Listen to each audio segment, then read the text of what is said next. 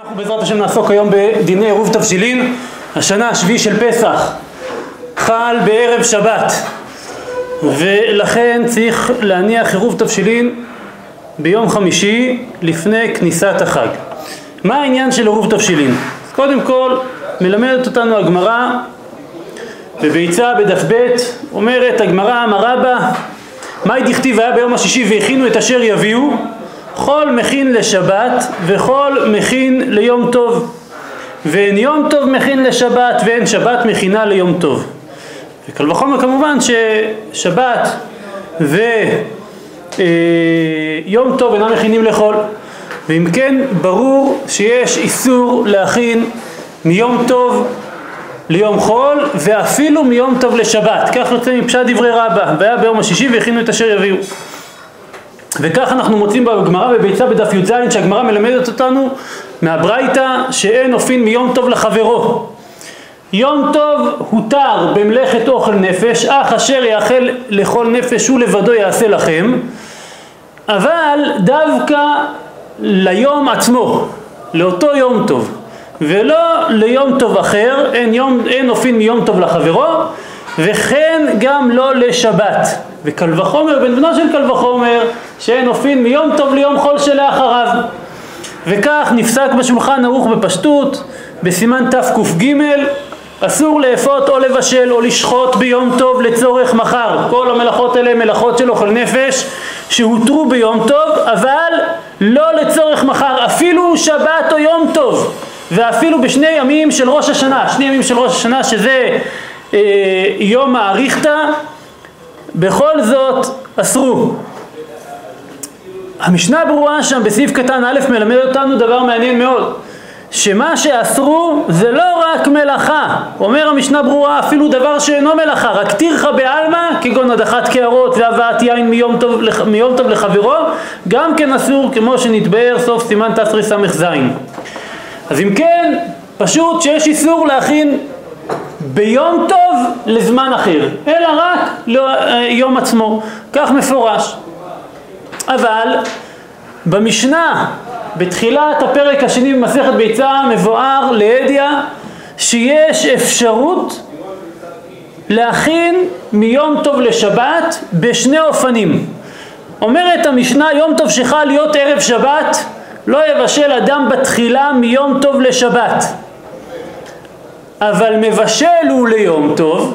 זה הדרך הראשונה שאפשר להכין, מבשל הוא ליום טוב, ואם הותיר, הותיר לשבת. הוא לא צריך להכין במסורה כמה שיספיק לו בדיוק, שחלילה לא יותיר, אלא יכול להכין בשפע, ואם יותיר, יותיר לשבת, רק שלא יהיה בהרמה. אנחנו אולי נגיע לזה בהמשך.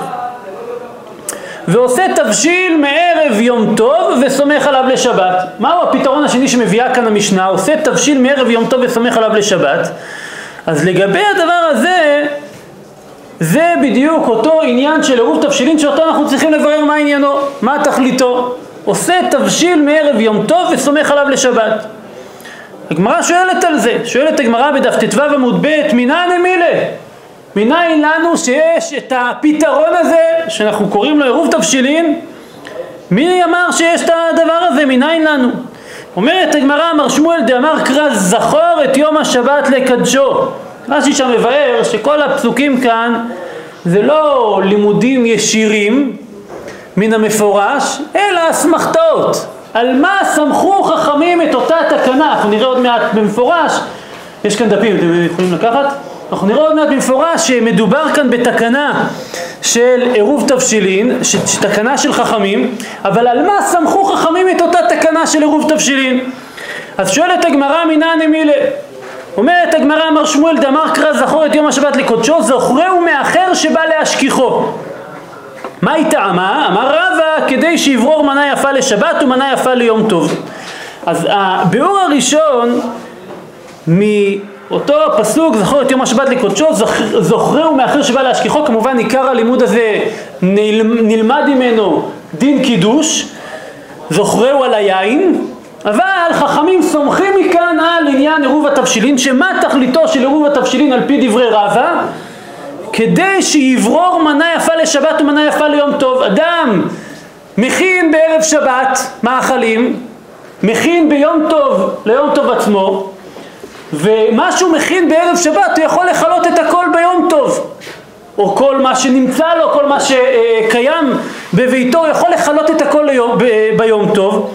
ולכן והיינו אומרים לו, תקשיב, יש איזושהי תקנה, קוראים לה עירוב תבשילין, תכתסים איזשהו תבשילין, אנחנו נגיע לזה עוד מעט, מה בדיוק עושים שם, ועל ידי אותו עניין, אותו מעשה שתעשה, אתה לא תשכח את השבת.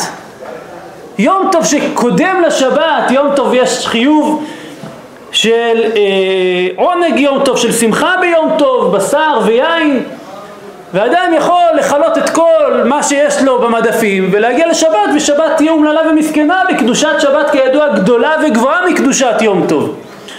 ולכן בשביל לחזק את השבת, עירוב תבשילין לשיטת רבא, עניינו ותכליתו למען השבת, לחזק את השבת. זוכרהו מאחר שבא להשכיחו, כדי שיברור מנה יפה לשבת ומנה יפה ליום טוב. רב אשי אמר, כדי שיאמרו אין אופין מיום טוב לשבת, קל וחומר מיום טוב לחול. אז רב אשי הולך בדרך אחרת לגמרי, ומלמד שהעניין של עירוב תבשילין זה לא בשביל השבת, אלא בשביל היום טוב עצמו, זה תקנה בשביל היום טוב. מה שנראה מפשט דברי רב אשי, שבאמת התירו את אותה הכנה ביום טוב לצורך שבת. והעירוב תבשילין מראה לנו שגם ההכנה לשבת, שקדושתה חמורה, היא לא כל כך פשוטה. אתה צריך לעשות מעשה על מנת שהדבר יותר לך. ואם זה לא כל כך פשוט, אז קל וחומר, במנו של קל וחומר, שהאדם לא יבשל מיום טוב ליום חול. יום טוב שהותר במלאכת אוכל נפש, אדם יכול לאבד את כל קדושת היום טוב. כן, אנחנו מבשלים ואופים, ובימיהם גם היו שוחטים. כל היום טוב יכול להיראות כיום חול. ובשביל לחזק את עניינו של היום טוב, לכן עושה עירוב תבשילין, כדי שיאמרו אין אופין מיום טוב לשבת. העירוב תבשילין מראה לנו שאפילו לשבת החמורה לא מבשלים כל כך בקלות, קל וחומר מיום טוב לחול. וזה נותן בעצם תוקף וקדושה נשגבה וגבוהה ליום טוב. ממשיכה הגמרא ואומרת, תנן עושה תבשיל מערב יום טוב וסומך עליו לשבת. זו אותה משנה שראינו, שזה אותה תקנה של עירוב תבשילין. אומרת הגמרא בשלמה לרב אשי דאמר, כדי שיאמרו אין אופין מיום טוב לשבת, היינו דמערב יום טוב אין ביום טוב לא, אלא לרבא מה יריע מערב יום טוב, אפילו ביום טוב נמי, כן, השבת עוד לא הגיעה. אומרת הגמרא אין הכי נמי, אלא גזירה שמא יפשע. ממשיכה הגמרא ולומדת את זה מעוד מקור, עוד מעט נגיע גם לנפקמינה, למקור הנוסף שמביאה כאן הגמרא. אומרת הגמרא ותנא מאי תלמאחה, ואיפה הוא לומד את הדין הזה של עירוב תבשילין? את אשר תופו אפו ואת אשר תבשלו בשלו. מכאן אמר רבי אלעזר, אין אופין אלא על האפוי ואין מבשלים אלא על המבושל. מכאן סמכו חכמים. אנחנו רואים באמת את מה שדייק כאן רש"י, שזה לא לימודים ישירים אלא אסמכתאות. מכאן סמכו חכמים לעירובי תבשילין מן התורה, אבל פשוט שעירובי תבשילין הם מדרבנן. אז אם כן יש לנו את העירוב תבשילין, אנחנו מבינים את המהות שלו ואת העניין שלו. אבל נשאלת השאלה, אם יש איסור לבשל מיום טוב לשבת, כפי שראינו בפשט הדברים של רבא, והכינו את אשר יביאו, שכל מכין לשבת וכל מכין ליום טוב, ואין יום טוב מכין לשבת ואין שבת מכינה ליום טוב, אז איך על ידי איזשהו עירוב, איזשהו מעשה, איזושהי פעולה שאנחנו עושים, איך על ידי זה הדבר הותר? בדבר הזה נחלקו האמוראים בגמרא. הגמרא בפסחים בדף מ"ו, אומרת הגמרא, איתמר האופה מיום טוב לחול. לפני שאנחנו מבררים מה הדין של אדם שאפה, בישל, הכין מיום טוב לשבת, קודם כל מה עצם האיסור לבשל לאפות מיום טוב לזמן אחר? ביום טוב עצמו, אך אשר יכול לכל נפש ולבדו יעשה לכם, הותרה מלאכת אוכל נפש. מה האיסור לבשל לאפות, להכין צרכים לזמן אחר? אז אומרת הגמרא, איתמר האופה מיום טוב לחול, רב חסדא אמר לו כה, יש כאן איסור דאורייתא. רבא אמר אינו לו כה. אותו רבא, תשימו לב, שלימד אותנו את אותו לימוד של והיה ביום השישי והכינו את אשר הביאו, הוא סובר שאינו לוקה, שכל זה זה רק מדרבנן. כך נראה, לא לוקה. אומרת הגמרא, רב חסדא אמר לוקה, למה לוקה? לא אמרינן הועיל ומקלה לאורחים חז אלי. רבא אמר אינו לוקה, אמרינן הועיל. זאת אומרת, באמת אסור לבשל מיום טוב לזמן אחר. אולי אפילו מדאורייתא. אבל אומר רבא, כיוון שיש סברת הועיל, מהי סברת הועיל? הועיל ומקלה לאורחים. הועיל ואולי יגיעו אורחים. לכן הפעולה שאני עושה כרגע ביום טוב שתכליתה היא לזמן אחר, לא מוכרח שהיא תהיה באמת לזמן אחר. למה לא מוכרח שהיא תהיה לזמן אחר? כי אני לצורך העניין בא להכין לעצמי שניצלים לסעודה בבוקר, בבוקר יום טוב, חציו לשם, חציו לכם, מכין את השניצלים, ואני במקום להכין לי ולאשתי שניים, שלושה, ארבעה שניצלים, אני מכין עשרים שניצלים. למה? כי בשבת יגיע, אני רוצה שזה יספיק לי לעוד שתי סעודות בשבת. למה אין בזה איסור דאורייתא? הרי אני מכין לשבת. אין בזה איסור דאורייתא כי אין כאן הכרח בפעולה שלי שהיא באמת לשבת, כי יכול להיות שיבואו אורחים ואז אני אצטרך לתת להם את הכל. ולכן, כיוון שיש את סברת הועיל, לכן אינו לוקה. כך סובר רבא. אומרת הגמרא, אמר לי רבא לרב חסדא. לרבא כאמור יש את אותה סברה שנקראת סברת הועיל, הועיל ומקלה לאורחים. אז אומר עכשיו רבא לרב חסדא, לדידך דאמרת לא אמרינן הועיל, לשיטתך שאתה אומר שלא אומרים הועיל, ולשיטתך שאתה אומר שאדם שמכין מיום טוב לזמן אחר לוקה, יש כאן איסור תורה שבפועל ממומש ואלוקים עליו. אז לשיטתך לדידך דאמרת לא אמרינן הועיל, האה חופין מיום טוב לשבת, איך התירו לאפות מיום טוב לשבת? אנחנו ראינו במשנה שיש אופנים שבהם התירו לאפות מיום טוב לשבת. לשיטתך שלא אמרינן הועיל ויש כאן איסור דאורייתא, איך אנחנו מתירים את האיסור הזה? מה עונה לו רב חסדא? אמר למשום עירובי תבשילין. שואלת על זה הגמרא, ומשום עירובי תבשילין שרינן איסור הדאורייתא? עירובי תבשילין ראינו זה דרבנן, איך חכמים באו על ידי איזה מעשה שעוד מעט נברר את, המא... את העניין שלו, את המהות שלו, את האופן שבו מבצעים אותו, אבל על ידי אותו מעשה אנחנו מתירים את האיסור? זה דבר שהוא לא הגיוני.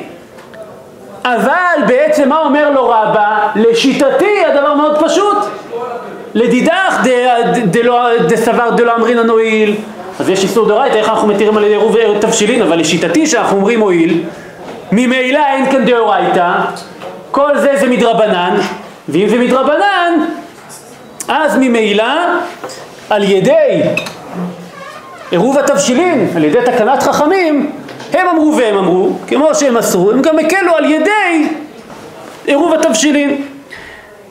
אז אומר רב חסדא, אמר לי, מדאורייתא צורכי שבת נעשים ביום טוב. אומר לו רב חסדא, הנה חינמי.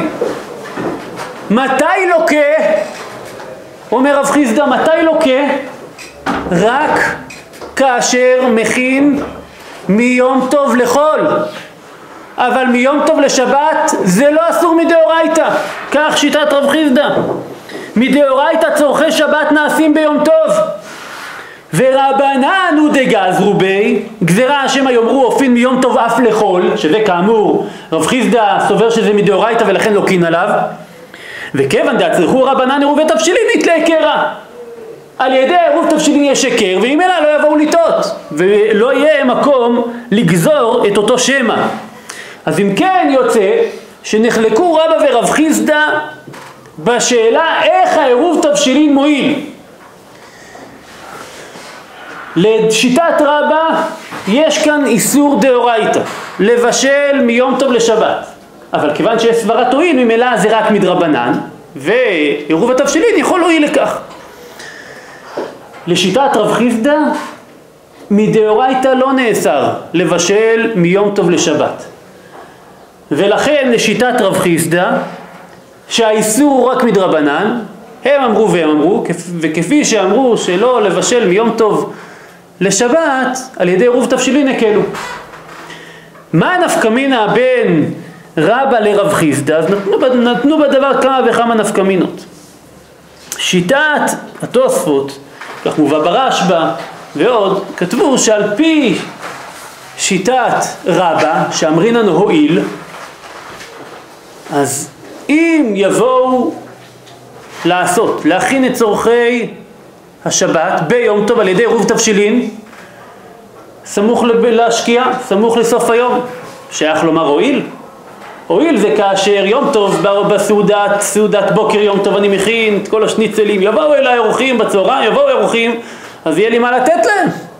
אבל אם אני מכין סמוך ל, ל, ל, לסוף היום, לא שייך סברת הועיל.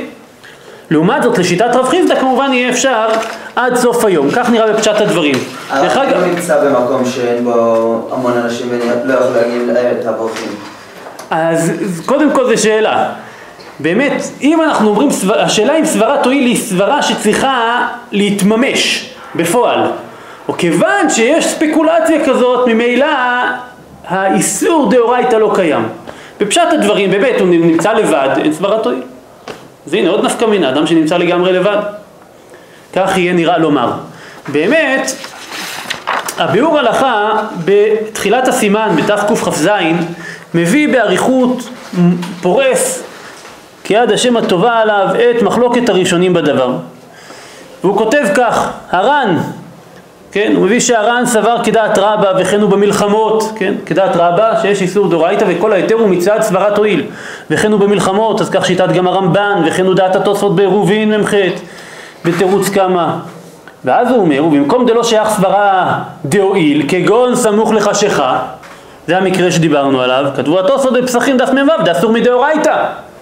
והוא הדין גם בדוגמה שנתת עכשיו, שאם הוא נמצא לבד, גם אין סברת הועיל, לא רק מי שחשיכה. אז אולי כשזה לא מי שחשיכה אפשר לומר שאחרי צהריים אני ארצה לאכול עוד יותר. בסדר? בא לי לאכול כמות גדולה. אבל בכל אופן, זאת הדוגמה שהתוספות נתנו. והעתיק דבריהם גם בחידושי הרשב"א בביצה, וכן הביא המגן אברהם בשם המורדכי. דסמוך לחשיכה אסור, דלא שייך הועיל ולא מענה עירוב, וכן הוא בהגות מימוניות, ובסמג, שדעת כל רבותיו הצרפתיים, דמלאכות שבת אין נעשין ביום טוב, ורק מטעם הועיל. ממילא שמעינן דאיכא דלא שייך הועיל, אסור מדאורייתא. וכן כתבו האחרוני, המגן אברהם וחמד משה, והגאון רב זלמן, כן, השולחן ערוך הרב, וכתבו דמשום זה נוהגים להקדים להתפעל ערבית ביום טוב שחל בערב שבת.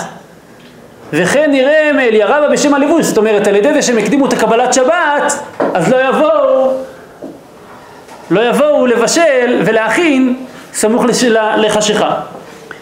אמנם, אני קורא את הדברים של הביאור הלכה בדילוגים, יש שם ביאור הלכה ארוך מאוד, אמנם נמצאו גם דעת ראשונים המקלים בזה. היינו רבנו אפרים והמאור, שפסקו כרב חסדא לגמרי, ומלאכת שבת נעשין ביום טוב מדאורייתא. ולכן אומר המשנה ברורה, ביאור הלכה לשיטתם אין חילוק בין סמוך לחשיכה, וכך כותב גם, כך מבאר הבית יוסף בדעת הרמב"ם, ומביא כאן ביאור הלכה שכך שיטת גם רצווה בתוספות, שהלכה כרב חסדא. ואז מסיים ביאור הלכה וכותב כך, על כן נראה, דאף דלכתחילה בוודאי צריך להיזהר כדעת כל הנרבבת הענל, כדעת כל אותם גדולים, ולכן להלכה צריך להקפיד שאותם הכנות שאנחנו עושים ביום טוב, אותם בישולים שאנחנו עושים ביום טוב, לצורך שבת על ידי עירוב התבשילין, לא יהיו סמוך לחשיכה. כך צריך להקפיד לכתחילה. כדעת כל הנרבבת הענל ושהוא בעניין דאורייתא, כמו שכתבו האחרונים, מכל מקום בשעת הדחק, יש לומר דכדאי הם רבותינו הראשונים האלה לסמוך עליהם בעניין סמוך לחשיכה. וגם כי הראש והטור לא העתיקו דברי התוספות לעניין סמוך לחשיכה, ומוסיף כאן הביאור הלכה סברה מאוד ישרה לאותה עשייה, שמה? שגם הש"ס סתם דין זה בעירוב מותר ולא חילקו כלל בזה. זאת אומרת, בפשט הגמרא אנחנו לא מוצאים את אותה נפקמינה. הגמרא הייתה אומרת, מה היא כבן רבא לרב חסדא, והייתה אומרת סמוך לחשיכה לרבא אסור. וזה שהגמרא לא אמרה, אפשר לומר, לא יודעים, צריך לומר, אבל אפשר לומר, צריך לומר, אי אפשר להגיד שצריך לומר, כי תוספות אומרים אחרת. אבל אני חושב שמה שרוצה לומר כאן החפץ חיים, שאפשר לומר שגם לשיטת רבא, שכל היתר זה מצד סברת תועיל, סברת תועיל היא סברה עקרונית, לא מעשית, כן? לא צריך ל- ל- ל- ל- ליישם אותה, לממש אותה באופן ממשי. ולכן, והיא לא צריכה להיות ריאלית. יש, כיוון שיש סברת תועיל, בדרך כלל, לכן זה לא איסור גמור. כך צריך לומר, בסדר? והסברה להגיד את זה, זה שהגמרא לא חילקה. וממילא יהיה אפשר להקל בזה, וכך כותב אה, החפץ חיים גם במשנה ברורה בסעיף קטן אה, ג' שאפשר להקל בזה בשעת הדחק. אבל לכתחילה צריך להקפיד לעשות לפני, קודם. הראש כותב גם נפקמינה בטעמים שהבאנו. הבאנו שני טעמים לעירוב התבשילין. כן, רב אשי ורבא, נכון? רבא אומר כדי שיברור מנה יפה לשבת. לשיטת רבא עירוב התבשילין זה לצורך שבת. לשיטת רבא שעירוב התבשילין זה לצורך יום טוב. הראש אומר מה נפקא מינה ביניהם, האם אפשר לעשות את עירוב התבשילין לא סמוך, שלא בסמיכות לשבת, ל- ליום טוב. כן, אני רוצה, עכשיו סיימתי את השיעור של עירוב תבשילין, אני יודע שאני, הראש שלי כל הזמן שוכח דברים, סיימתי את העירוב, את, ה- את השיעור, אני יוצא מהשיעור, הולך הביתה ועושה עכשיו עירוב תבשילין לשביעי של פסח. מה הבעיה? תיקח מצה, כן? ביצה, לבשל אותה, אפשר להגיל את הסיר, לבשל שלא יהיה חשש של חמץ, ביצה, לשים אותה במקפיל, לשים את המצה, ולהגיד בעד אין עירובה, ישר עלן וכו'. יהיה מותר לנו לבשולה, לאפוי, לאטמוני, להדלוק אשרגה, למבד כל צורחנה, עלנה, ולכל אנשי העיר הזאת. נגיע בהמשך לנוסח ואיך בדיוק צריך לעשות. אז אני רוצה לעשות את זה מחר, וזה יישאר.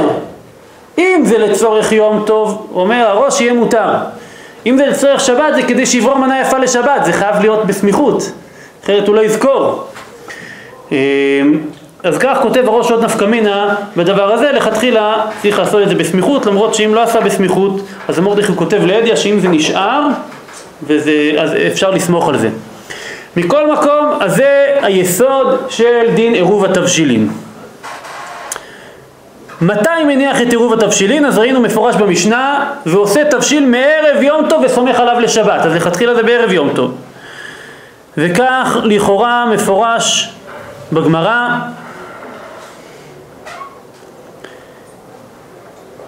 במשנה, מסכת שבת, בפרק השני, משנה שכולכם מכירים אותה כיוון שאנחנו אומרים אותה כל ערב שבת. פרק במה מדליקים.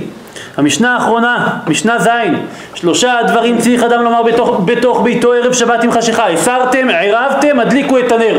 אז מתי הוא אומר את זה? עם חשיכה, זאת אומרת קצת לפני, ספק חשיכה, ספק אין, אין חשיכה, אין מעשרין את הוודאי ואין מטבילים את הכלים ואין מדליקים את הנרות, אבל מעשרין את הדמי ומערבין ותומנים את החמין. אז אנחנו רואים שעם חשיכה מה הוא אומר? עירבתם כבר, אם לא תערבו מיד. עכשיו, ספק חשיכה, ספק אין חשיכה, פתאום כתוב שמה? שמותר לערב, מערבים וטומנים את החמין. ועל זה שואלת הגמרא, אומרת הגמרא בדף למדלת, הגוף הקשיא, אמרת שלושה דברים צריך אדם לומר בתוך ביתו ערב שבת עם חשיכה. אם חשיכה אין, ספק חשיכה, ספק אינה חשיכה, לא, הוא כבר לא יוכל לעשות ולכן אין לו מה לומר את זה. ואחר כך, ועד הרתני, ספק חשיכה, ספק אין חשיכה מערב.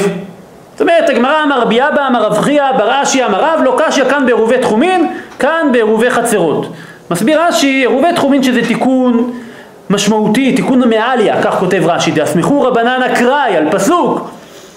אז לכן צריך, החמירו בזה יותר, אבל עירובי חצרות שזה חומרה בעלמא, אז בספק בין השמשות הקלו. המורדכי כותב, המורדכי כותב שעירובי אה, תבשילין כעירובי חצרות, ולכן אפשר להקל בזה.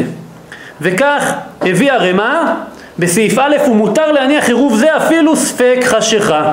יש מחלוקת גדולה מאוד לגבי אם התחילו ערבית, לא התחילו ערבית, אמרו ברכו, לא אמרו ברכו. המשנה ברורה כותב, בהמשך המורדכי הוא מביא את הראשונים שעסקו בזה, המשנה ברורה בסעיף קטן ד' כתב שם, וכתבו האחרונים דם קיבל עליו יום טוב באמירת ברכו, שוב אין יכול לערב, בקבלת יום טוב נחשב הזמן כי יום טוב ודאי. ודווקא בקבלת ברוך הוא שהוא קבלת ציבור, ואף אם הוא לא אמר ברוך הוא נגרר אחר הציבור וכו'. אבל קבלת עצמו, אף שקיבל בפירוש, אפשר דלא מענה לעניין זה, ויכול עדיין לערב אם עוד לא חשיכה. ואז הוא כותב, ובשעת הדחק אף אחר ברוך הוא, כל זמן שלא יתפעלו הציבור מעריב, יוכל לערב אם לא חשיכה עדיין. אז המשנה ברורה יחסית תקל בדבר הזה, כך בסעיף קטן ד'. אז זה לגבי זמן העירוב, שצריך להיות מערב יום טוב ולא ביום טוב עצמו, כפי שמפורש בגמרא של שיטת רבא זה, רבא זה גזירה שמא אפשר, ואסור לעשות ביום טוב עצמו. ממה עושים את העירוב? אנחנו אומרים כל הזמן עירוב תבשילין. קודם כל, דרך אגב, מה זה עירוב תבשילין? אז הרמב"ם אומר, מה הפירוש של המילה הזאת? נמצא לכם העמוד הראשון באמצע העמוד. אז הרמב"ם אומר בפרק ו' בהלכות יום טוב, למה נקרא שמו עירוב? שכשם שהעירוב שעושים בחצרות ובמבואות ערב שבת משום היכר, כדי שלא יעלה על דעתם שמותר להוציא מרשות לרשות בשבת וכו', כך זה התבשיל משום היכר וזיכרון. אז שם יש לנו עירוב של החצרות, וכל החצרות הופכות להיות מעורבות, ושם יש לנו היכר, אז גם כאן שיש היכר זה כמו העירוב שם, ולכן יש לזה שיתוף השם של עירובין. אבל הרייבד כותב לא לא, הוא אומר גם כאן הפשט זה עירוב ממש. איזה עירוב? שמערבים את האוכל כביכול, שכן את האוכל של יום טוב מערבים אותו עם האוכל של שבת על ידי עירוב התבשילין. עירוב התבשילין מערב את שני הדברים, ואפשר לבשל ביום טוב גם לשבת, זה יצירת העירוב. עכשיו ממה מכינים את העירוב הזה? אז אומרת המשנה בפרק ב' בתחילת מסכת, בתחילת פרק ב' בביצה, משנה א', אומרת המשנה, בית שמאי אומרים שני תבשילין, ובתיאל אומרים תבשיל אחד, ושבין בדג בביצה שעליו שאין שני תבשילין וכו'. אז בית תיאל אומרים תבשיל אחד, וכך הלכה, צריך תבשיל אחד. אומרת הגמרא בדף י"ז עמוד ב', מתניתין דלא כי איתנא דתניא אמר רבי שמעון בן אלעזר, מודים בית שמאי ובית הלל על שני תבשילים שצריך. על מה נחלקו? על דג וביצה שעליו, שבית שמאי אומרים שני תבשילים ובית הלל אומרים תבשיל אחד. אומרת הגמרא, בסדר, זה אולי לא כאיתנא, אבל אומר רבא, הלכתא כאיתנא דידן ואליבא דבית הלל, ולכן להלכה מספיק תבשיל אחד. אז מפורש בגמרא שההלכה שמספיק תבשיל אחד. אבל מעניין שלכאורה בלימוד שראינו, שראינו שהגמרא שואלת מנעני מילי לכל מצוות העירוב, וראינו שרבי אלעזר לומד את זה ממה שנאמר את אשר אפו אפו ואת אשר תבשלו בשלו, ורבי אלעזר אומר מכאן שאין אופין אלא על האפוי ואין מבשלים אלא על המבושל. רבינו תם למד מזה שבאמת מספיק תבשיל אחד, למה? לבישולים. אבל אם אתה רוצה גם לאפות, אז אתה צריך אין אופין אלא, אלא, אלא, אלא על האפוי, ולכן צריך פת, צריך פת ותבשיל. כך שיטת רבנו תם. אבל רוב הראשונים חלקו על זה וכתבו שמספיק אה, תבשיל בלבד, כך משמע בפשט הגמרא. גם הגמרא אומרת עושה אדם תבשיל מערב יום טוב. הגמרא אומרת הגמרא, אמר אביי לא שנו אלא תבשיל אבל פת לא. אז רבנו תם אומר, בסדר, מה פת לא? פת לא מועילה לבישולים, אבל לאפייה כן, והנה חינם לאפייה צריך פת. אז זה מחלוקת הראשונים. כפי שאמרתי, רוב הראשונים סברו שמספיק תבשיל, כך מובא ברי"ף, אמר רבא הלכה כתנא דידן, אליבא דבית הלל דאמרי לא צריך אלא תבשיל אחד, כך פסק הרמב"ם פרק ו' בהלכה ג', כך שיטת רוב הפוסקים. אבל כפי שציינתי, רבנו תם מובא בתוספות בדף י"ז עמוד ב', דיבור המתחיל אמר רבא, מביאים בשם רבנו תם דלאפייה צריך לערב גם בפת, ואינו יכול לאפות על עירוב תבשיל אחד, דאקיימלן כרבי אליעזר, כן, רבי אלעזר בגמרא, בגרסה אצלנו, וכו'. תוספות בהמשך, אני מדלג על כל המהלך כאן, תוספות אומרים, מביאים את שיטת רבנו יצחק, שיטת רי, אחיינו של רבנו תם. שרי סבר שההלכה כרוב הראשונים, ולכן מספיק תבשיל בין לאפות בין לבשל, אלא ש... ויותר מזה הוא גם מביא שבירושלמי הדבר נמצא במחלוקת, שרבי רבי אליעזר אנחנו רואים שם שרבי יהושע חולק עליו, ורבי יהושע ורבי אליעזר הלכה כרבי יהושע, ולכן אומר רבנו יצחק, אומר רי, שמספיק תבשיל כשיטת רוב הראשונים. אבל מסיים רי וכותב, כך מובא בתוספות שם, מכל מקום אומר רי, לא מלאני ליבי לעבור על דברי דודי. כך נראה לי, אבל לא מלאני ליבי. וצריך שני תבשילים, פת ותבשיל. ומסיימים התוספות וכותבים, וכן עם הדבר, כך נוהגים למעשה. ובאמת כך פסק השולחן ערוך, סעיף ב', עירוב זה עושים אותו בפת ותבשיל. זאת אומרת לכתחילה, כשיטת רבנו תם, כן עם הדבר, כך לכתחילה. לא מלאני ליבי לעבור על דברי דודי, על דברי רבנו תם, ולכתחילה לחוש לדברי רבנו תם, לעשות גם על ידי פת וגם על ידי תבשיל. ואם לא עשו אלא מתבשיל לבד מותר, אבל עיקר הדדינה פסק המחבר, כשיטת רוב הראשונים, כרי"ף והרמב"ם ורי, ולכן אם לא עשה אלא מתבשיל לבד מותר, יצא ידי חובתו. וכך באמת הביא המשנה ברורה בסעיף קטן ו', שכך עיקר הדין, דמעיקר הדין אין צריך אלא תבשיל לבד וכולי. מה קורה אם הוא עשה מפת בלבד? אז בדבר הזה, למה, מה השאלה? ראינו, הבעיה אומר לפת לא, אי אפשר, נכון? דווקא תבשיל, אבל לפת לא. אלא מה? נחלקו האם זה יכול להועיל לאפייה. לבישול זה ודאי לא מועיל, אבל אולי זה יועיל לאפייה. אז בדבר הזה נחלקו שיבולי הלקט והאור זרוע. שיבולי הלקט סבר שזה מועיל, ושיטת האור זרוע זה לא מועיל, ואי אפשר לעשות... כן, התבשיל מ... העירוב תבשילין מפת סליחה לא יועיל כלל ועיקר אפילו לאפייה. כך הביא המשנה ברורה בסעיף קטן ז', ולכן הוא סיים וכתב, האחרונים הסכימו דלא מענה אף לפת, דעיקר העירוב נתקן מתבשיל, כשיטת האור זרוע, כך פסק המשנה ברורה. לגבי שיעור העירוב, כמה צריך לשים שם? אמרנו תבשיל אחד, לכתחילה תבשיל בפת, כמה הוא שם מאותו תבשיל? אז מפורש בגמרא, דף תזין, אמר רבי אבא עירובי תבשילין צריכים כזית. מה זה כזית? למי כזית? אומרת הגמרא, היא באה עליו כזית אחד לכולנו, דילמה כזית לכל אחד ואחד.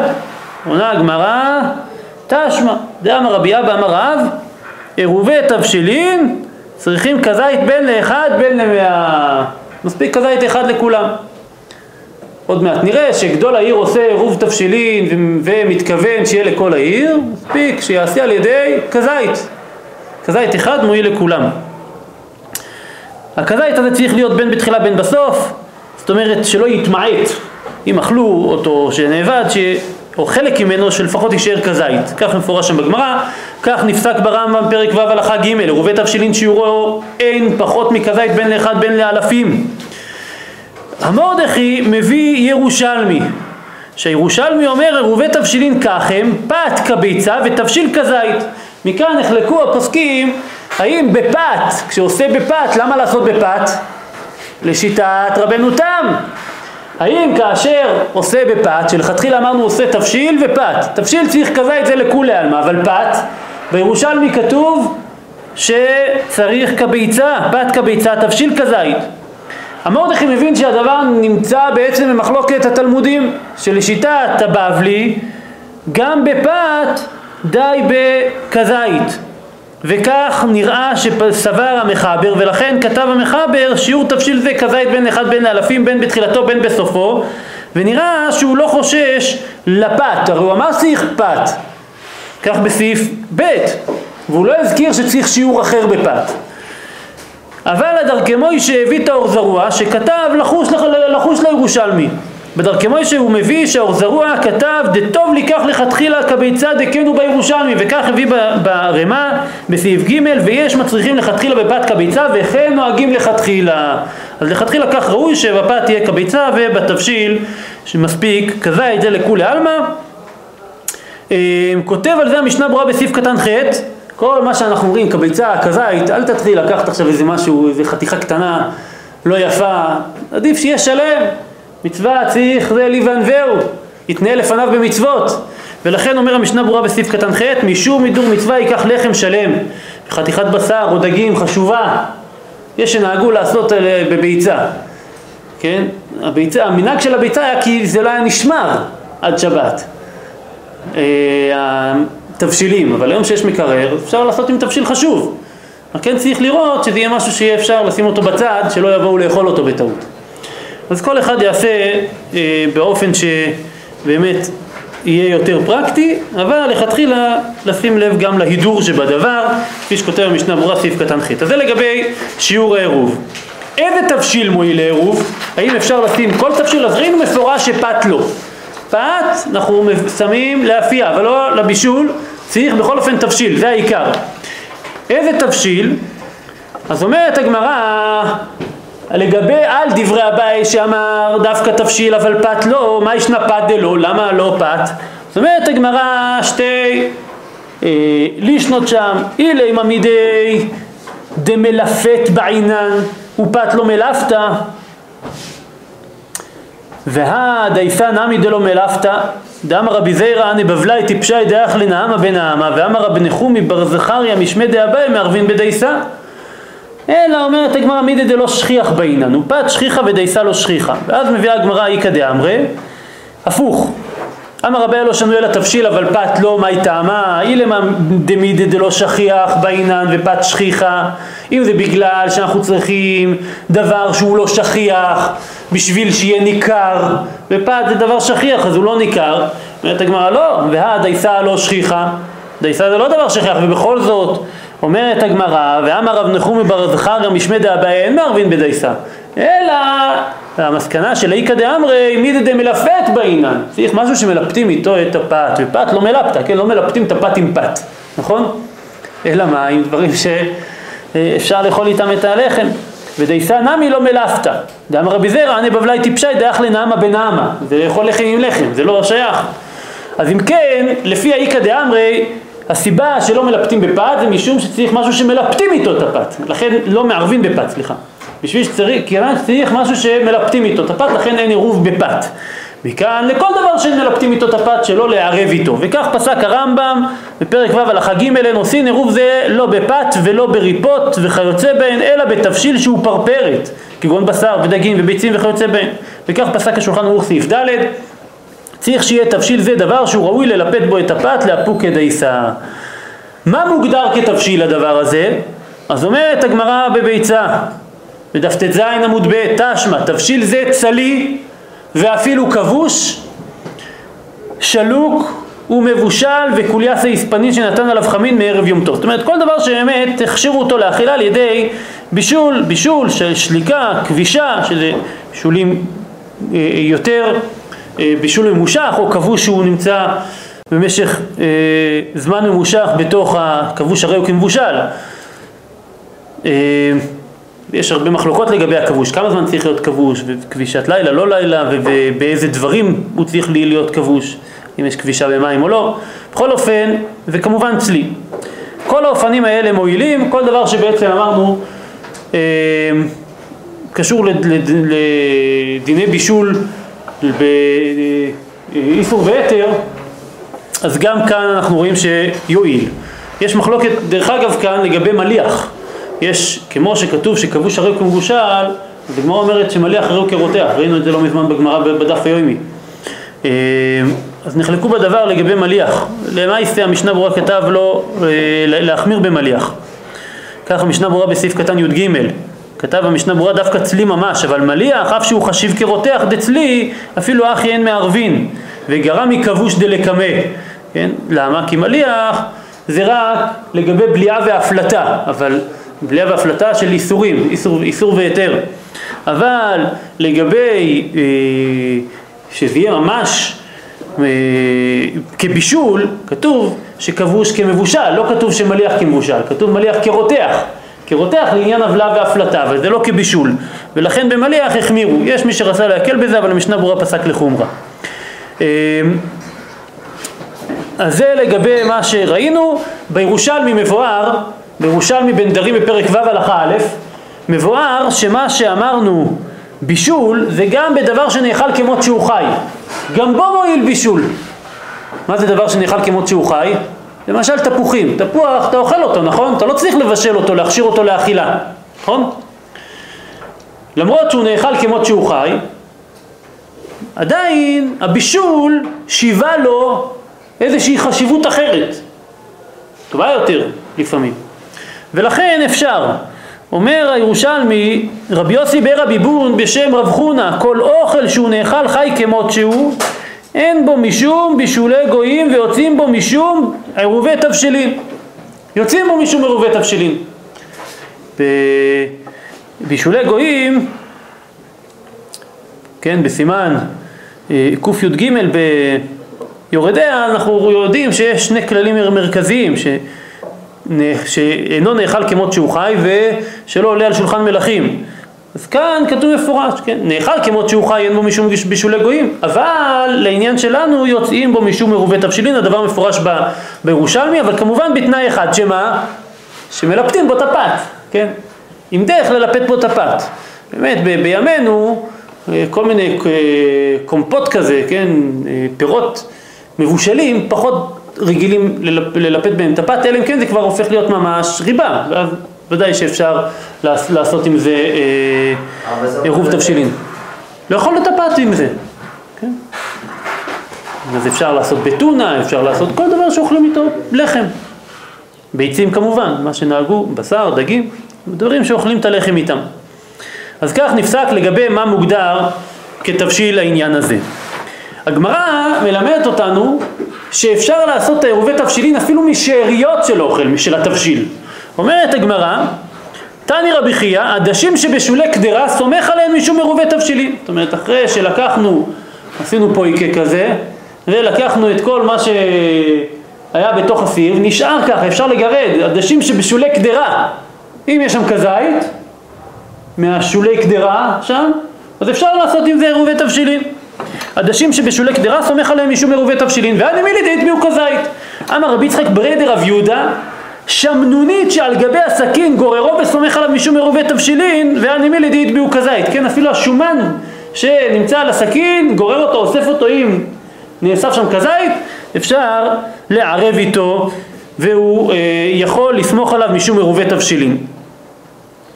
אבל הבית יוסף מביא שלכאורה, הוא מביא בשם המורדכי, שנראה שזה לא לכתחילה. כותב שנראה מדבריו, כך כותב הבית יוסף בדעת המורדכי, שנראה מדבריו שאין סומכים על עדשים שבשולי קדרה אלא בדיעבד דווקא. אבל הבית יוסף כותב על זה לא משמע לי אחי מפשטא דמילתא, אלא לכתחילה נמי סומכים על עדשים, ובאמת בפשט דברי השולחן ערוך נראה שאפילו לכתחילה. כתב השולחן ערוך סעיף ו', סומך מערב יום טוב אפילו על עדשים שבשולי קדרה וכן על שמנונית שנדבק בסכין וגוררו, והוא שיהיה בו כזית. השולחן ערוך סתם דבריו וכתב, כפי שנמשמע בבית יוסף, שזה אפילו לכתחילה. אבל המשנה ברורה כותב שזה לא ראוי, אם אמרנו מקודם על פת, שלא ייקח חתיכה מהפת, למרות שיש בה קשיור, אלא ייקח פת שלמה, זה גם כאן, שלא יהיה בזוי מצווה, לא לקחת שאריות, דברים לא ראויים, תיקח תבשיל ראוי, יפה. אמרנו זה אלי וענווהו. אז כך כותב כאן המשנה ברורה בסעיף קטן כ', כל זה דווקא אם אינו תבשיל אחר. הוא פשוט שזה, שזה דווקא לעניין עדשים שבשולי קדרה, דהו קצת ביזוי מצווה, אבל תבשיל גמור של עדשים לא גריע משאר תבשיל וכולי. אנחנו רואים שהתבשיל שבשולי קדרה, העדשים שבשולי קדרה, זה יכול להיות כאן צד של ביזוי מצווה, אבל עוד פעם אם אין לו, כמובן שיכול לערב גם באופן הזה.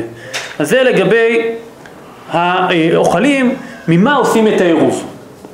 עכשיו, עירוב התבשילין, אני אקפוץ איתכם לסוף בשביל שנבין את הדבר הזה. אז מה אנחנו עושים בעירוב תבשילין? לוקחים את העירוב, את אותו תבשיל, ופת לכתחילה גם פת, בסדר? ביצה ולחם, בסדר? ולוקחים אותו ואומרים כך. לכתחילה יש כאן, נגיע לזה עוד מעט, אפשרות לזכות לאחרים, ולכן קודם כל מזכים, עושים את, את הכל, וחוזר ונוטל מיד הזוכה, ומברך על מצוות עירוב, ואומר בדן, או כמובן הוא יכול גם בעברית, בדן בזה, בעירוב הזה, בדן עירובה, בעירוב הזה, יהיה שר אלן, להפוי, יהיה מותר לנו להפות, ולבשולה, ולבשל, ולהטמונה, להטמין, ולהדלוק כשרגה, להדליק את הנר, ולמיבד כל צורחנה, מיום טוב לשבת, לנה, לנו, ולפלוני ולפלוני, או לכל בני העיר הזאת. בסדר? עוד מעט נראה שבשביל כל בני העיר, זה לא כל כך פשוט, כי צריך לזכות להם, זה לא סתם, לא מספיק רק לומר. הערוך השולחן באמת זועק על זה, הוא אומר, מה, הוא לא היחיד שזועק על זה. הוא אומר, זה נכון שרשמו, כתבו בסידורים, כמו שהביא כאן המחבר, לנו ולכל בני העיר הזאת, אבל זה לא עוזר שאתה אומר. אנשים היום, כמעט כל מי שעושה עירוב תבשילין, אומר סתם את הנוסח, והוא לא מזכה לאחרים, אז זה מועיל רק לעצמו, זה לא מועיל לכולם. בשביל להועיל לכולם, צריך לזכות לאחר, אנחנו נגיע לזה עוד מעט. בכל אופן, אז זה העירוב, בסדר? זה עירוב התבשילין, כך אנחנו עושים. מה קורה עם אדם ששוכח לעשות עירוב תבשילין? אם הוא שכח לעשות עירוב תבשילין, לכאורה, לכאורה, הוא לא יוכל להכין מיום טוב לשבת. עכשיו, מה זה לא יוכל להכין מיום טוב לשבת? זה לא רק בישול. הדלקת נרות של ערב שבת, הדבר הזה נמצא במחלוקת ראשונים. אנחנו לא נגיע לזה היום, אבל לחלק מהשיטות, הוא לא יוכל להדליק. למעיסים, הוא לא עשה, אז יוכל אולי להדליק נר אחד. אבל להדליק את אותם שתי נרות של שבת יהיה אסור לו. למה? כי מתי אנחנו מדליקים את הנר? נר שבת, מתי הם מדליקים? לפני שחשיכה. אחרי שחשיכה, אחרי שנכנסה שבת אסור, אסור דאורייתא. עבירה, לא תבערו אש בכל מושבותיכם, נכון? אז אנחנו עושים כאן מלאכה ביום טוב, למה? לשבת. אז באמת חלק מהראשונים לא הביאו את ה... לא, לא הביאו בנוסח להדלוק אש רגע. אז אפשר לומר שלמה הם לא הביאו בנוסח להדלוק אש רגע, הם חשבו שאין בזה בעיה. למה אין בזה בעיה? כי נר, בטח סמוך ל... ל... לחשיכה, כן? כבר אחרי צהריים, לקראת שקיעה, אז כבר הבית מחשיך. אז תמיד, אני נהנה ממנו כבר ביום טוב. כיוון שאני נהנה, נהנה ממנו כבר ביום טוב, אז זה לא נקרא ממש מלאכה שהיא לשבת, אז אין איסור. אבל לכתחילה ודאי צריך אה, לשים לב גם לדבר הזה ולהגיד, להדלוק אש רגע גם את עניין הנר. כמובן זה מלמד אותנו שעירוב התבשילין צריך לעשות גם אם הכנת את כל צרכיך, צרכ, צרכיך לשבת. מה זה הכנת את כל צרכיך? בישלת את הכל, גם אם בישלת את הכל אתה צריך לעשות עירוב תבשילין. יש מחלוקת האם צריך לברך או לא, כשנשאר לך רק הדלקת נר ודברים שהם לא מלאכות ממש. אבל אה, לכתחילה צריך, אה, בוודאי צריך לעשות את עירוב התבשילין. מה קורה אם שכחתי לעשות את עירוב התבשילין? אז יש כל מיני פתרונות, אבל לפני שרצים לפתרונות, הגמרא מלמדת אותנו שיש אפשרות, ולא רק אפשרות, אפילו חיוב, על גדול העיר לערב לכל בני העיר. אומרת הגמרא בדף ט"ו עמוד ב', ושילחו מנות להן נכון לו, כך נאמר בפסוק בנחמיה, שילחו מנות להן נכון לו. ממשיך, בהמשך הגמרא שואלת הגמרא, מהי להן נכון, להן נכון לו? אומרת הגמרא אמר רב חסדא, למי שלא הניח עירובי תבשילין. איקא דאמרי, מי שלא היה לו להניח עירובי תבשילין. אבל מי שהיה לו להניח עירובי תבשילין ולא הניח, פושע הוא. אז מה נראה מפשט האיקא דאמרי שהביאה כאן הגמרא, ששילחו מנות להן נכון לו, שכל ההנחה של עירובי תבשילין למישהו אחר, זה דווקא שלא יכל, שלא היה לו להניח, אבל מי שיכל להניח ולא הניח, פושע, ולפושעים אנחנו לא עוזרים, כך נראה מפשט הדברים. ובאמת, בגמרא, בדף שאחר כך, בדף ט"ז עמוד ב', אומרת הגמרא, מביאה הגמרא תשמע, דאבוה דשמואל מערב הכולה נער דעה. האביו של שמואל היה מערב, היה גדול העיר, היה מערב על כל נער דעה.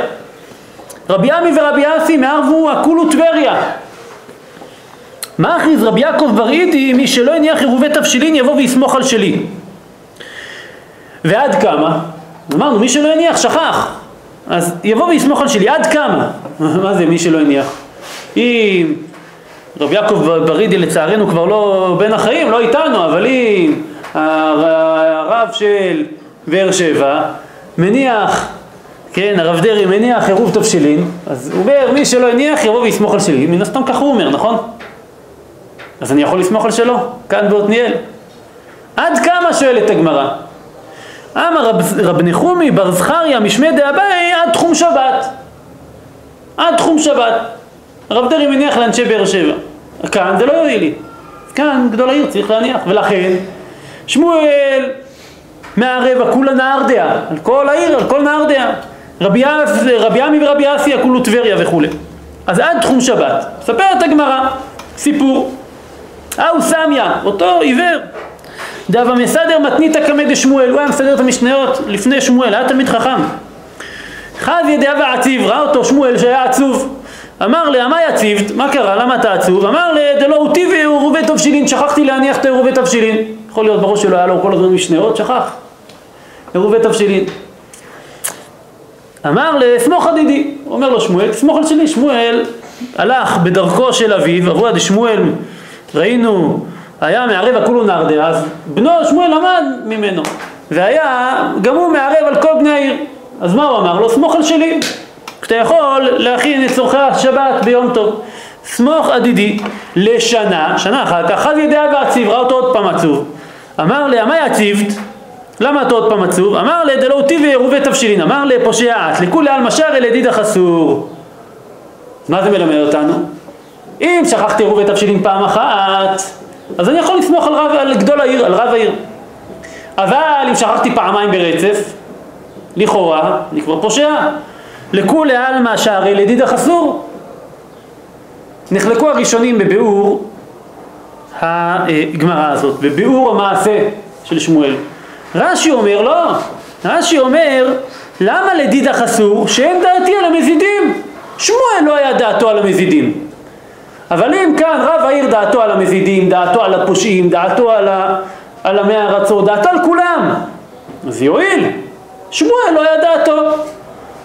שמואל הרי זיקה את העירוב, כן? הוא עשה מייסה לזכות, בעדן עירובה, יש שער הלן, ולכל בני העיר הזאת, איך לכל בני העיר? על ידי איזשהו זיקה לאחר. אנחנו נגיע לזה עוד מעט. הוא זיקה לא לכל האחרים, לכולם, חוץ מלפושים. את הפושים הוא לא רוצה לעזור להם שמואל. שאין דעתי על המזידים והפושים שאינם חרדים לדברי חכמים. שמואל לא רוצה לעזור להם, אבל אם אני רוצה לעזור להם, אני יכול, כך משמע מפשט דברי רש"י. ובאמת, כך מפורש בשו"ת הרשב"א.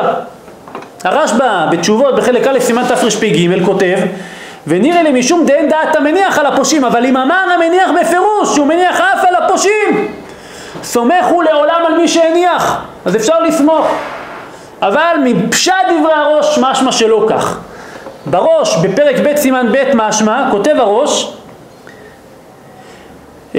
דכל אדם חייב להניח עירוב תבשילין. אז קודם כל הוא מלמד אותנו כאן יסוד גדול, לכתחילה לא סומכים על, על, על, על ראש העיר. כל אדם חייב להניח עירוב תבשילין, יש כאן מצווה על כל אדם, ואין לו לסמוך על גדול העיר שמניח על כל בני העיר. ואז הוא כותב, בוודאי כל גדול העיר יש לו לערב על כל בני עירו, ונפקא מינה למי שהיה טרוד ולא היה יכול לערב, או ששכח ולא עירב וכו'. ולכתחילה סומך על עירובו של גדול העיר, כן, אם נזכר ולא הניח עירוב, לכתחילה סומך על עירובו של גדול העיר. אם נזכר ולא הניח עירוב, ולכתח...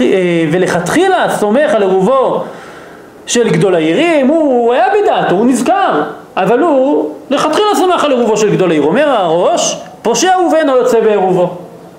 לכאורה כפשט דברי שמואל שפושע לא יוצא, לא יוצא בכלל. כך משמע בפשט דברי הראש. מה פסק המחבר? המחבר כתב סעיף ז', מצווה על כל אדם לערב, ומצווה על כל גדול העיר לערב על כל בני עירו, כדי שיסמוך עליו מי ששכח או נאנס או שהניח עירוב ועבד. כותב הרמ"א כאן, והוא הדין עם הארץ שאינו יודע לערב. הדברים של המשנה ברורה של הרמ"א כאן חשובים מאוד, מקורם בדרכי מוישה, שהוא מביא את זה מהאור זרוע.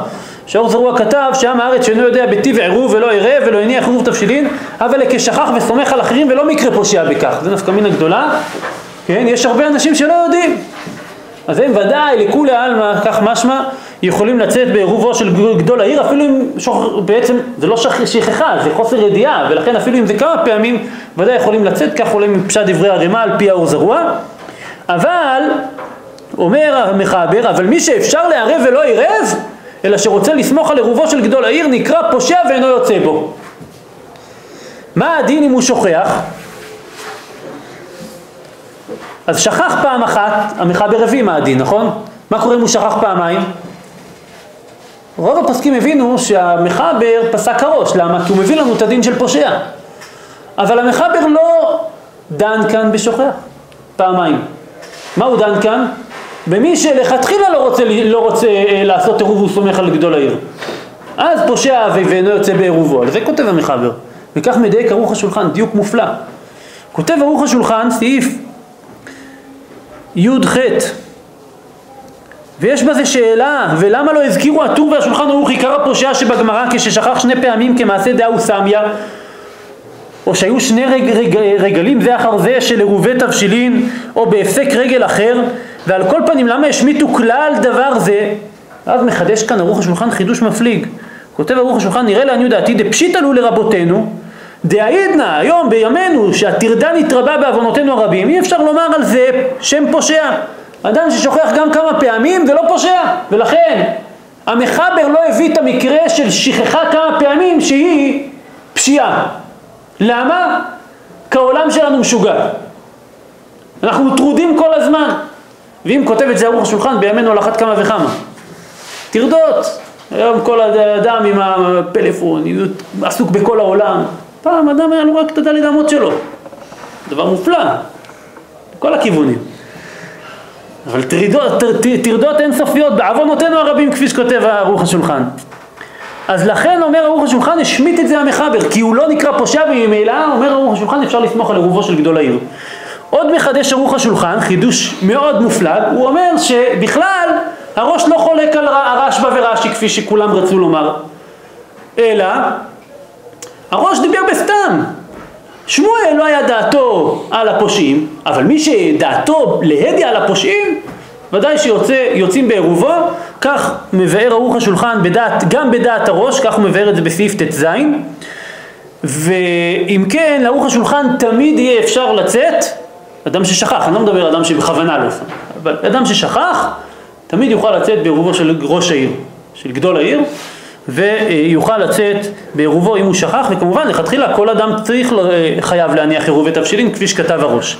המשנה ברורה גם הוא כתב שבדיעבד, אם אדם שכח, אפשר בדיעבד, יש לסמוך הפוסקים אלו ולהקל משום שמחת יום טוב. גם המשנה ברורה בסעיף קטן ח' כתב שבדיעבד, אם אדם שכח גם פעמיים, יוכל בדיעבד לסמוך על הפוסקים שהקלו, על הרשב"א ו- ו- ורש"י שהקלו. כפי שאמרנו, ערוך השולחן סובר שגם לשיטת הראש אפשר להקל, והוא מבאר שכך פסק גם המחבר. אז זה לגבי העניין של העירוב של גדול העיר. מי כלול בעירובו של גדול העיר? אז הבאנו את הגמרא שאומרת אומרת עד תחום שבת. למה עד תחום שבת? אז אומר רש"י, ולומדים חוץ לתחום, לא היה דעתו של מניח עליהם ולא עלו על ליבו לזוכרן. אז מה נראה מאוד פעם מפשט דברי רש"י? שאם היה דעתו עליהם אז יועיל. כך נראה מפשט דברי רש"י. מרבנו חננאל לא נראה ככה. מי שהביא את הדברים מפורש זה הרן. הרן כותב שבוודאי לא יהיה אפשר לאלה שעומדים מחוץ לתחום. הבית יוסף אומר באמת בדעת רש"י שאם דעתו עליהם אז אולי זה יועיל. כותב הבית יוסף בדעת רש"י, ונראה מדבריו שאם פירש שהוא מערב אף על אותם העומדים חוץ לתחום מעני, מועיל. אבל ברן כתוב להדיא אחרת. אומר הרן בדף ח' עמוד ב' על דפי הרי"ף, דמסתמא דעתו על כל הנמצאים בתחומו, אבל תפי מאחי, יותר מהנמצאים בתחומו, אפשר דה אפילו במפרש, אומר במפורש, ובמתנה, לא מעני, שאינו בדין שיערב אחד על כל העולם, וש, ושמעינן מעני כולו, כן? זה לא הגיוני שאדם יערב על כל העולם, ולכן אומר הר"ן, מה שאומרת הגמרא דווקא עד התחום, זה בדווקא. אפילו אם הוא מפרש, זה לא רק אומדנה, שאדם דעתו על מי שנמצא בתחומו, לא. זה עד תחום ותו לא מידי. גם אם הוא מתכוון, לא, לא תועיל כוונתו.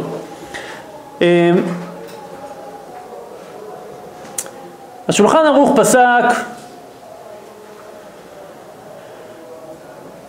כשמערב, סעיף ח', כשמערב על אחרים אינו צריך לפרט, אלא מניח בכלל כל בני העיר, וכל מישהו בתחום העיר יוצא בו.